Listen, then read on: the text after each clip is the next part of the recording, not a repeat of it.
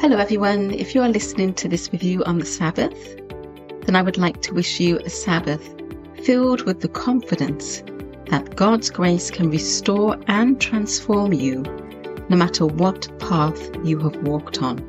This week's review is for an interview, The Power of Media. Derek Morris shares his life story. Derek Morris, president of Hope Channel International, shares his life story with ANN Profiles. ANN stands for Adventist News Network. And here's my little disclaimer. I am not affiliated with the Seventh day Adventist Church. However, in John 10:16, Jesus says, "And other sheep I have which are not of this fold, them also I must bring, and they will hear my voice, and there will be one flock and one shepherd. So, with that in mind, I don't differentiate between Christian denominations. I pray and review films and programs where I believe God leads me. Back to our description. Born to teen parents in post war Europe, Christian upbringing and dynamic interaction, Derek Morris strayed from God in adulthood. What brought him back? Learn how God answered his prayers, provided financial aid for college, and led him to the ministry where he still works today in media ministry. I will give a testimony about how God crossed my path with Derek Morris at the end of the podcast. This interview reminds me of the film I reviewed, The Power of the Air. I reviewed it, um, yeah, sometime last year, I think. It reminds me of this film and how media can be used for good or evil. We can clearly see that Satan uses media to spread his lies. So as a Christian, it's an honor to use media to spread the truth. It's amazing to see how God has been active in Derek's life. His life story is filled with divine intervention and he gives all honor to God. Praise the Lord. As this is a testimony, I will just let it speak for itself. So I encourage you to go to the link and listen to the interview. Before you go, I'll give my testimony of how God crossed my path with Derek Morris. I first came across Derek Morris through a Bible study program called Hope Sabbath School back in 2016 when I was a member of the Seventh day Adventist denomination. I was a member of the SDA denomination from 2016 to 2019. I watched Hope Sabbath School every week and used their study outline to lead Sabbath School study in my local church on Sabbath morning. I really enjoyed watching Hope Sabbath School and learned a lot of scripture due to the scripture verses that were sung at the beginning of the study. I continued to watch Hope Sabbath School throughout the years the scripture songs are written by Derek and his wife, Bodil. They are both part of a singing group called Trilogy Scripture Songs, which also includes Ashley Hold. Okay, let's fast forward to 2021.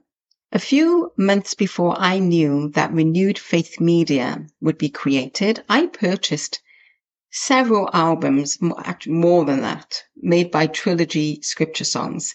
And I remember thinking that I had bought more songs that I could ever listen to. As you may or may not know, True to the Word is part of my ministry, Renewed Faith Media, which also has an internet radio station called Sabbath Radio. Back in October 2021, God brought Renewed Faith Media to my mind. The blog and podcast were started first, then about a week later, the internet radio station, Sabbath Radio all without me ever having experience in producing a website, blog, podcast, or internet radio station. While I was setting up the radio station, God brought to my mind the reason for purchasing so many songs a few months before. The trilogy scripture songs would be the songs to provide enough music for the first couple of broadcasts. Praise the Lord. I remember that was just such an amazing time. Anyway, I contacted Derek and his wife, Bodil, to ask them if I could use their music for Sabbath radio, and they graciously said yes. Another fun fact Addison Wood is part of the Hope Sabbath School panel. He sang one of the scripture songs solo a few times. It was very apparent to me that he had been given the gift of singing by the Lord. So years later, after Sabbath Radio was created, God brought him to mind and I reached out and asked permission to use his music, which Addison gave. Again, praise the Lord. God is truly amazing, isn't he? Watching Derek Morris's testimony and thinking back to how active God has been in my life led me to updating a testimony document I have. This document is so packed that I made a simpler version, and even then it was packed. But even the simpler version to that was packed.